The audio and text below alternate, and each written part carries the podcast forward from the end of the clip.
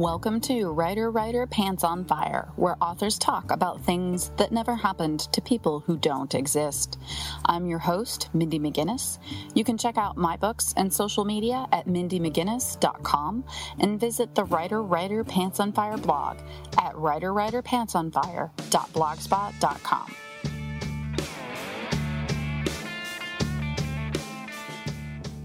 Today's guest is A.C. Gaughen, the author of the Scarlet Trilogy Scarlet, Lady Thief, and Lionheart, and The Elementae, which will start with Reign the Earth in January 2018. She serves on the board for the nonprofit Boston Glow, creating opportunities to encourage and engage teen girls in the greater Boston area. She has a master's in creative writing from St. Andrews University in Scotland and a master's in education from Harvard University. She joined me today to talk about how she began to query as a 14 year old and her own love of reading historical fiction and fantasy influenced her writing both then and now. The mother daughter relationship is always perilous. Her mother was Queen Catherine de' Medici. At a royal court full of intrigue, can Princess Margot find the strength to defy her dangerous mother in the name of love? If you liked the TV series Reign, you will love Medici's Daughter by Sophie Perinot. I always start by asking my guest about their query journey and how they acquired an agent. So, anything at all that you have to offer about the process for those who are still in the trenches, it's always much appreciated by our listening audience. So, I actually started querying books when I was 14 years old. I started querying when I was in high school. I knew I wanted to be an author at that point. That was something I was always trying for. I was not a 14 year old prodigy. I was terrible. And I got some very gentle rejection letters from a lot of good agents and editors. Put aside the querying for a while and really just focused on what I was good at, which was being a really bad writer, um, which sounds a little bit weird, but in a lot of ways, it was just permission to be terrible, which is what I needed in a lot of different ways in my life at that point, going through a lot of personal stuff with my parents getting divorced. I was dealing with awful migraine headaches, and I really just wanted permission to be bad at things. So I kind of just pulled back and spent a lot of time writing bad books and figuring out what made books good and what made books good in my eyes.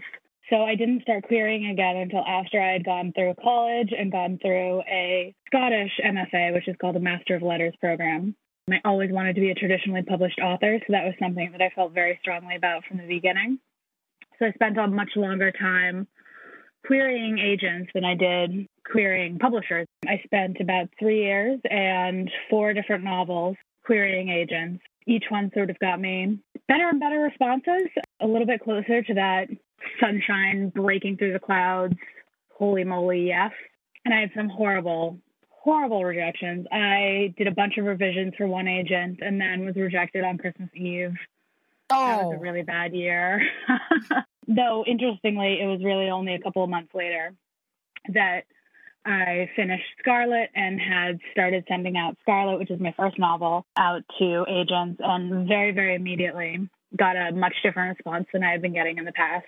People were really responding to it. I was asked for several different full queries. And then I had two different agents who were interested in offering representation. And then I picked one of them. My agency is Bookstop Literary, and my agent is Minju Chang. Oh my gosh, that's so impressive to me that you were actually sending query letters from the age of 14. I knew that I wanted to be a writer when I was 14, but all I did towards achieving that was daydream, sitting around thinking how wonderful it would be if I were a published writer. So it's really, really cool to me that you took that initiative, that you said, this is what I want to do. And you went like an adult and found out how to make that happen. So, what kind of resources? I'm assuming this was a while ago. I don't know how old you are, but what kind of resources were you leaning on as a 14 year old trying to learn how to write a query and who to send to? I was trying to not necessarily steal books, but definitely access the then very expensive Writer's Digest in Barnes and Noble without having to pay for it. So I definitely sat, spent a lot of time wedged between bookcases trying to frantically copy stuff down in the days before you could just snapshot something with your phone, trying to learn as much as I could from that without actually paying for the book, which is not super cool of me. But you know what? I was 14, guys. Yeah, you get a pass on that. Thank you. I do think that just daydreaming about being a writer and about being a published author is half of the battle. Even from like a psychological perspective, the idea of modeling and positive rumination, I think has so much impact on the decisions we go on to make with our future. So seriously, don't discount daydreaming. The other thing that I find impressive about your story, though, is that you actually were writing because I always said I wanted to be a writer, but I never actually finished a novel. I would start things or I would write something really short, but at no point did I ever write a novel. And so I think it's interesting that you had gone ahead and done that, whether they were bad or not. I mean, you're right. First, you have to suck. That's all there is to it. But I didn't start Absolutely. writing my sucky books until I was in my 20s. So you were ahead of me there. Do you remember that um, self help book called, is it The Wish? The Gift? Are you talking about The Secret? The Secret, yes. Where it's basically like just if you really want something really badly and you think about it a lot, it will happen for you. And I never actually read it, so, you know, completely paraphrased there. One time I bought a car, somebody had left the audio tape of The Secret in there and it just started playing at me. A creepy but very interesting experience. So apparently, the secret will find you if you don't find the secret. I was working in a library and we had like probably 15 copies of that book and everybody kept checking it out all the time. And I was like, guys, I mean, surely you see that everyone is checking this book out. It can't possibly actually work because people keep renewing it. And that was kind of my bitter thought process. I have spent so many hours of my life daydreaming and wanting to be a published author. And at that point in my life, all I'd had was rejection for 10 years. Obviously, this is bullshit. And then now I've actually thought about that now as an adult, but I'm like, oh my God, maybe the secret was right. that is the true genius of the secret, right? It always comes true. it always happens for you. I think that's so impressive, honestly, that you had written and went about that process of querying because as you said it used to be and i was querying during those times too you couldn't just send an email and you couldn't just find someone's preferences or even their mailing address online. You had to go buy that big book the writers market 1997 guide to literary agents. yes, exactly. And it was expensive. It was a reference book, so it was really expensive. I think it was like 30 or 40 dollars. So I think it's really telling that you had that drive though, even at 14 to make that happen. I think that's really really cool. I also can't imagine the emotional gut punch of a 14 year old getting a rejection letter because I was like in my 30s before I had thick enough skin to just take it. I was a real grumpy teenager so I think I probably handled it with like, time for more angst. Um, okay, so obviously things did work out for you. You're the author of the Scarlet Trilogy, which I want to talk about more in a in a minute, as well as the Elementae books, which will hopefully be a quartet, of which the first one is called Reign R E I N, Reign the Earth, and that comes out in January of next year. Myself, I mostly write standalones, but you seem to prefer to work in the broader scope of trilogies and quartets. So, do you think that your genre as a fantasy slash historical writer calls for that or do you just as a creator find it more freeing to work in that larger canvas it's really interesting, actually, to think about that because I think going into the Scarlet trilogy, honestly, my default to it being a three book series had a lot to do with what I thought success looked like in the market, if I'm being totally honest. You know, I'd grown up reading so much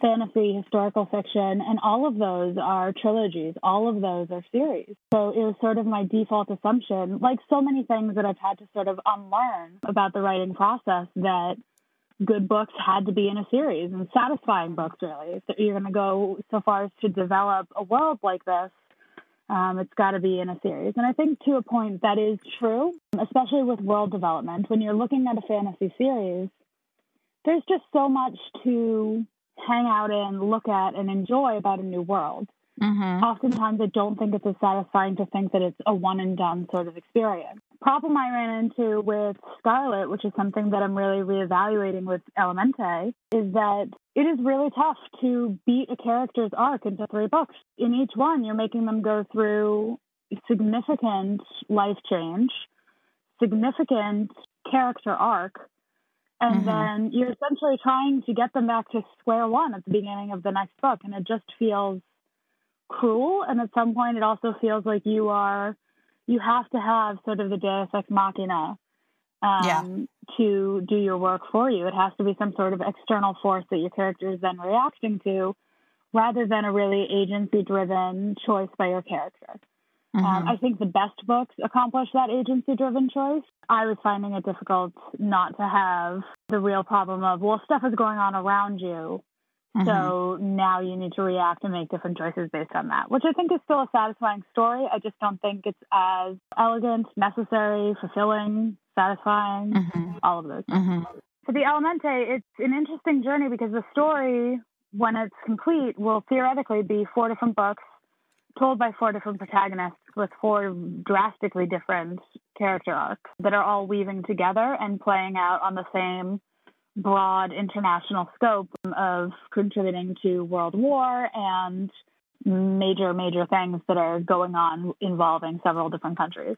I've found it really, really satisfying to have the continued fabric of that series be the backdrop rather than the character development.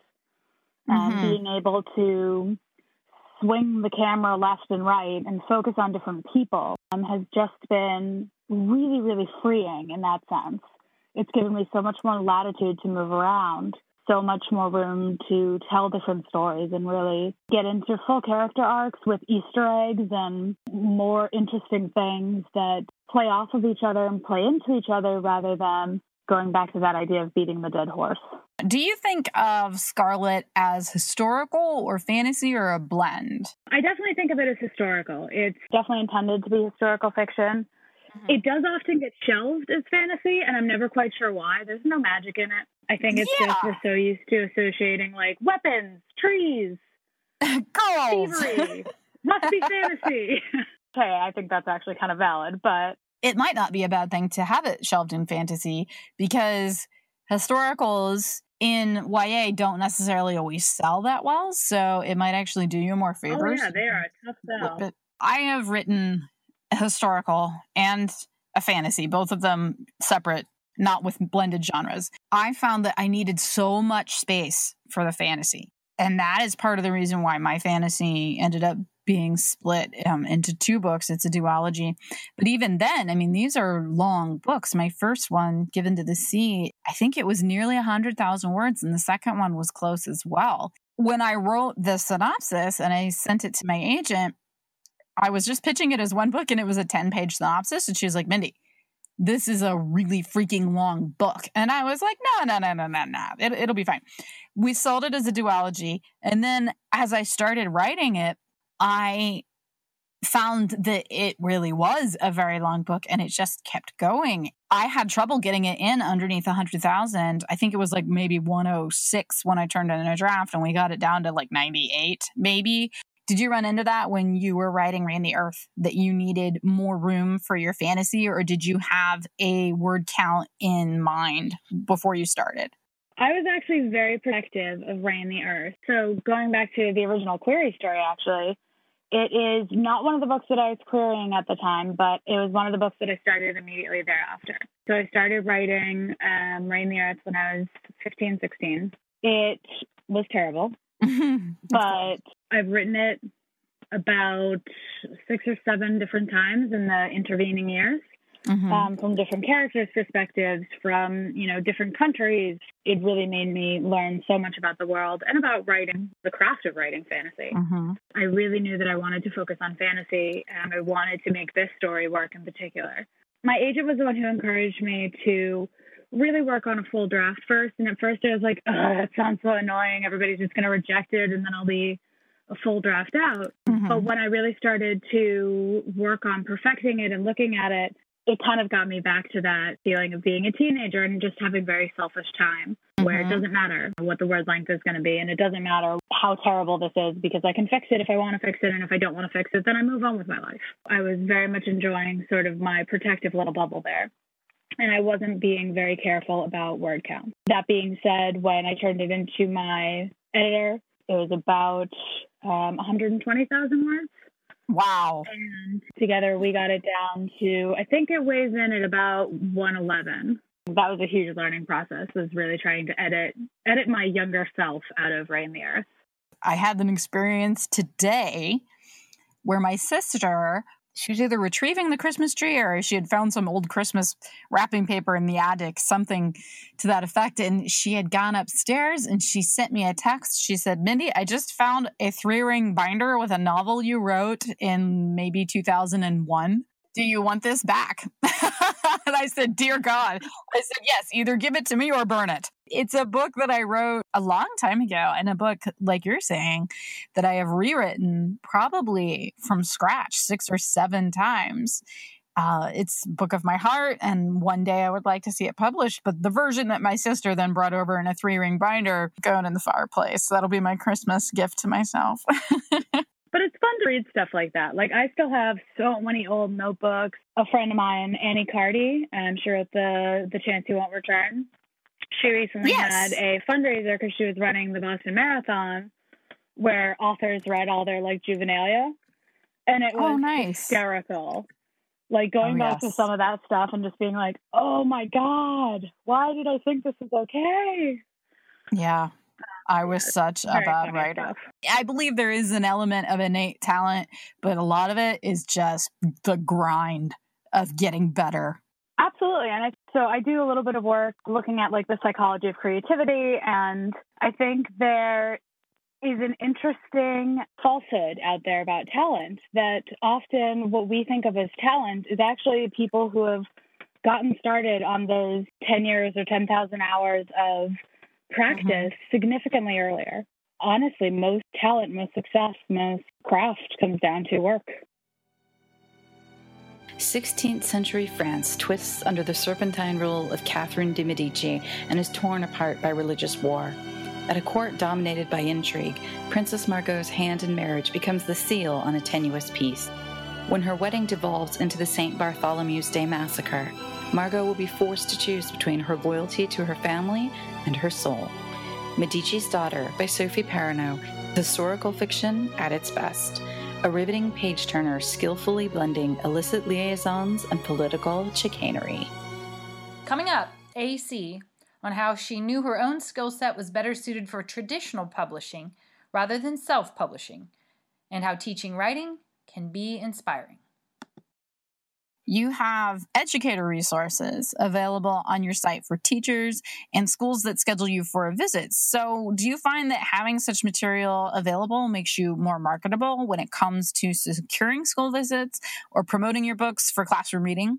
I sort of reevaluate that stuff once a year. School and library books, those don't seem to be my darling market. It's always been very difficult for me to book school visits I still really feel strongly about having that stuff on my website. Seriously encourage other people to do the same is because I have a pretty strong educator background. Teachers should have all of the resources at their disposal, bring as many books as they want into the classroom. And if they're mine, that's fantastic. If they're mm-hmm. not, that's awesome as well. I fully understand that I don't tend to be the sort of book that makes a state list and that often limits teachers in what they can get an automatic yes for to bring someone to a classroom. But should any teachers ever be interested in talking to me, have me talk to their kids about writing, I try to do as much of that as I'm able to. I am just a really big fan of educators, English teachers, all that they do like I mentioned, I have an educator background, so that's definitely a big piece of my heart. The more we support our educators, the more we support the populations that they support. I've been on both ends of the writer slash librarian slash school educator desk, table, whatever. It is a hard market to crack. I have been lucky in that I already had extensive librarian connections throughout my local area and the state. And that made a difference for me right out of the gate because my first book was picked up as a Choose to Read Ohio book, which means it gets promoted throughout the state. elevating the exposure. Librarians check those lists, and if you get on one and you're on their radar, that is invaluable. So I work with a writing group. We all have really, really different books. One of them, her books are award winning and make a million state lists and are amazing, super important books. But not for nothing. She also does a ton of work to coordinate those school visits, to talk to the places that want to bring her there. It takes a ton of emails back and forth, and it's things that I don't always have time for, really. When you do have that exposure to school and library, you're also beating this pavement a lot and that's the truth i am very fortunate in that i had the exposure beforehand but in order to sustain that yes i am constantly doing appearances throughout the state and even driving outside of the state and when you do that kind of trip most of the time the travel is on you so if you drive if you get a hotel room all that is on you. You're just going to put yourself in front of people, and there's a lot of work involved. Right now, I'm going into the winter season, so I'm not doing a whole lot of appearances in the winter because I live in Ohio and things get tricky up here. But typically, when I am organizing for spring or summer events, and fall is the heavy one, but I am answering emails for about two hours in every morning in oh, coordination. bet. and yeah, it's a lot of work. And I do write full time. So I'm able to do that. And that's kind of the catch 22 is that I'm able to write full time because I'm able to secure those visits and profit from them. But I'm able to secure those visits and profit from them because I have the time to sit down and do that because I don't work. Right, absolutely. It just is a ton of work. You're active on social media across quite a few platforms. So, how do you balance writing with the time suck of maintaining an online presence? I'll be honest, I don't feel like I am particularly good or savvy at being online. I feel like I use Okay. Instagram for pictures of my dog, and I also have a baby niece now, so I definitely get a lot of posting mileage out of her because she's adorable. I feel like I neglect Facebook. I use that as sort of the most static one. Probably use Twitter the most, especially because I think we're just at such an interesting point in our culture right now with the status of Twitter um, that it's actually Yeah. the place that I go to for most of my news, and it's the place that I go to for a lot more world connection than just my network connection, which is a very interesting way for a social media platform to have evolved. So I've been on Twitter for years Absolutely. and years and years, but it's like that's new. This is a really interesting time for Twitter. Overall, I tend to use social media in a very frivolous way. I don't think I've ever been very savvy as sort of a business person on Twitter. You know, again, is honestly all of these things the hustle of the school visits, the inability to leverage social media, all of this stuff is why I went the route of traditional publishing. I know that those aren't my strengths. I would never be successful as a self published author. I don't have the hustle. Um, I don't have that, that business savvy and that drive that they do. And I have so much respect for the friends of mine that are self published authors and just killing it. They Mhm. work so hard and they see great rewards. I don't have that bone. It's sink or swim. There's there's only one way here, and that's got to be traditional publishing, where I have sort of a distribution machine behind me. So talk about that a little bit then because I think it's a it's a great concept to put out there because I think a lot of people that want to become published often see the quick route and it is a quick route to self-publish but they don't understand the intense amount of work involved that is on someone else's shoulders when you're traditionally published and have to go that longer haul. So if you could talk about that for a little bit and how you knew, even though you already covered it a little bit, but if you could go into it a little bit more, how you knew that Trad Pub was the route for you, that would be great. Yeah, absolutely. I mean, I think it had to go back to all of that market research, you know, sitting in Barnes and Nobles with the writer's marketplace. I mean, at that point, self publishing was not a thing. So I was definitely inculcated on this idea of traditional publishing early. By the time I was in high school and college, self publishing was becoming a thing. In fact, it was becoming mm-hmm. the thing in a lot of ways, especially right after I exited college. It was something that at that point I sort of had to look at it and be like, well, I could do this. 15% goes to an agent. What do I give up there? That's been handling contracts and that's access. So that all of the Right. publishers that I started to identify of places I would love to see my book housed were agent only submissions. whether or not that's an elitist system or a system with gatekeepers that have other effects. Probably it was not something I was considering at the time. Looking at the idea of self publishing, had Amazon Direct been around when I was just starting out, it might have been a different decision. The people I saw doing it, particularly the people I saw printing their own books, bringing their own books places, hand selling their books, it was mm-hmm. work that I felt deeply uncomfortable with for myself, not for them. I mean, I saw them mm. doing amazing things that I envied because they have that entrepreneurial selling ability. Right. When right. I tried my hand at that, even being at a few book fairs, you're sitting there and you're sort of trying to catch people's attention, right? Because you're one of like 50 tables and they're only going to buy one or two books. And how do you make sure that you're one of them? And it's I literally the worst. Literally the worst, right? That is like the stuff of my nightmares. I was never good at that, and I knew it from the start. I knew that that was not going to be something where I felt comfortable, where I felt like, God, this is invigorating. I've always used that as a really good guide of what actually makes me feel lighter and what makes me feel heavier, what makes mm-hmm. me feel more excited and what makes me feel less excited. Teaching writing craft has been sort of one of the great gifts of my life and being able to share my experiences with people and help them improve their own writing. And honestly, help them believe that they're capable of continuing. I think that's the hardest thing with writers mm-hmm. is just how do you keep at it? You have rejections, yeah. you have really bad days. How do you get up and do it again tomorrow? I think that is the biggest yeah. thing, and that's sort of the, one of the most sacred duties I see as a writing educator is to help people believe that they can continue tomorrow, that they are good enough for themselves to continue mm-hmm. tomorrow. And how do you do that? What do you say that gives them, I guess, uh, for lack of a better word, hope? I think honestly, talking about some of the stuff that we've talked about here about that permission to suck, people get really frustrated that they see their writing as not as good as a published novel. And I think there's so much fallacy involved in that. There's so many drafts and yeah. editors and people touching those manuscripts. But I think there's also a really beautiful truth in that, in that anytime we look at our own work and say this isn't good enough, it doesn't mean that you suck, yeah. right? Like it doesn't mean that you are terrible at this and you should quit and give up. What it means is that your taste level has developed to a point that you can recognize when you are asking better of yourself or of mm-hmm. others. Anytime you're reading something and saying this isn't good enough, it means that you know what better looks like. If you are able to it. recognize it, then it's only a matter of developing the tools, gaining the tools, and gathering the tools to be able to put that into effect. And there is no stop to learning craft for writing, right? There's you never stop. Each book I've written has demanded a wildly different learning curve for me. I yeah. really hope that every book I continue to write will teach me new things and demand I learn new exercises and tricks and techniques, ways of approaching it. And I think the one thing that has remained along all of these novels is the ability to believe that I will figure out a way.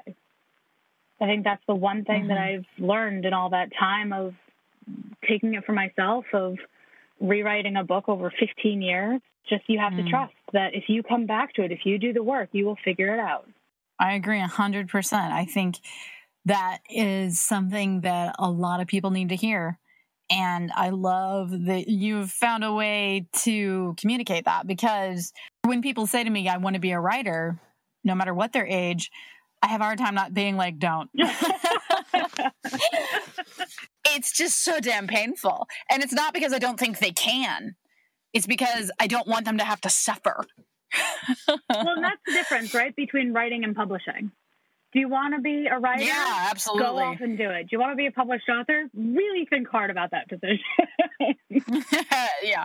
Make that plan B. That's what I always tell everyone. It's like, I love you and I believe in you, but plan B, because that's what it has always been for me. Mm-hmm. Even now. I mean, I, I do this full time, but I have so much side hustle going on so that I have backup. If something bombs, you could be done. And that's all there is to it. You've got to be prepared for the rug coming out from underneath you at any moment.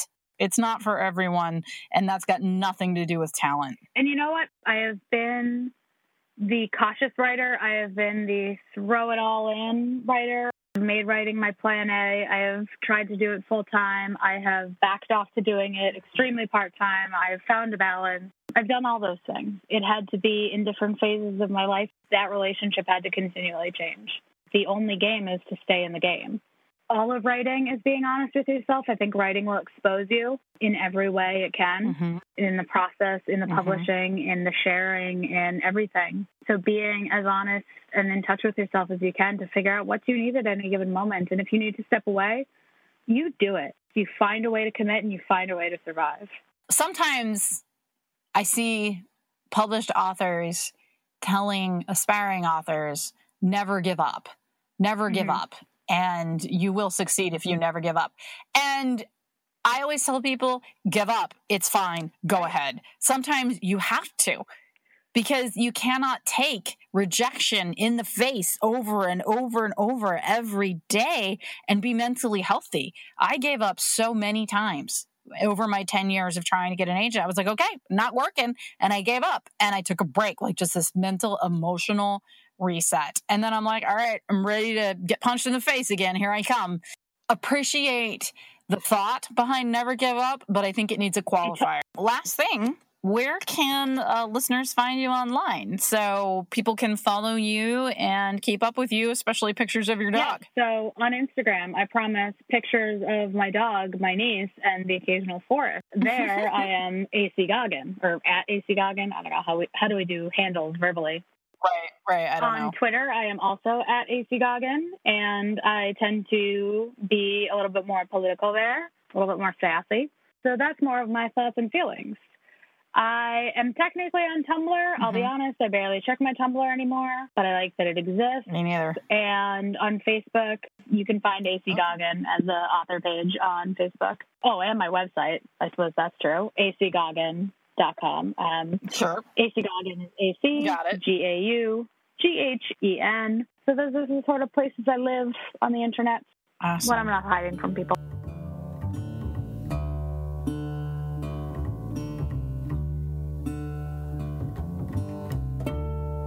Writer Writer Pants on Fire is produced by Mindy McGinnis, music by Jack Corbel. A special thank you to fellow authors Alyssa Palombo and R.C. Lewis, as well as patron Stephen Avery for helping to make this episode possible. If you find the blog or podcast helpful, please consider showing your support by visiting patron.podbean.com forward slash writer writer pants on fire and making a donation. I'm your host, Mindy McGinnis, and we'll be back next week with another episode of Writer Writer Pants on Fire, where authors talk about things that never happened to people who don't exist.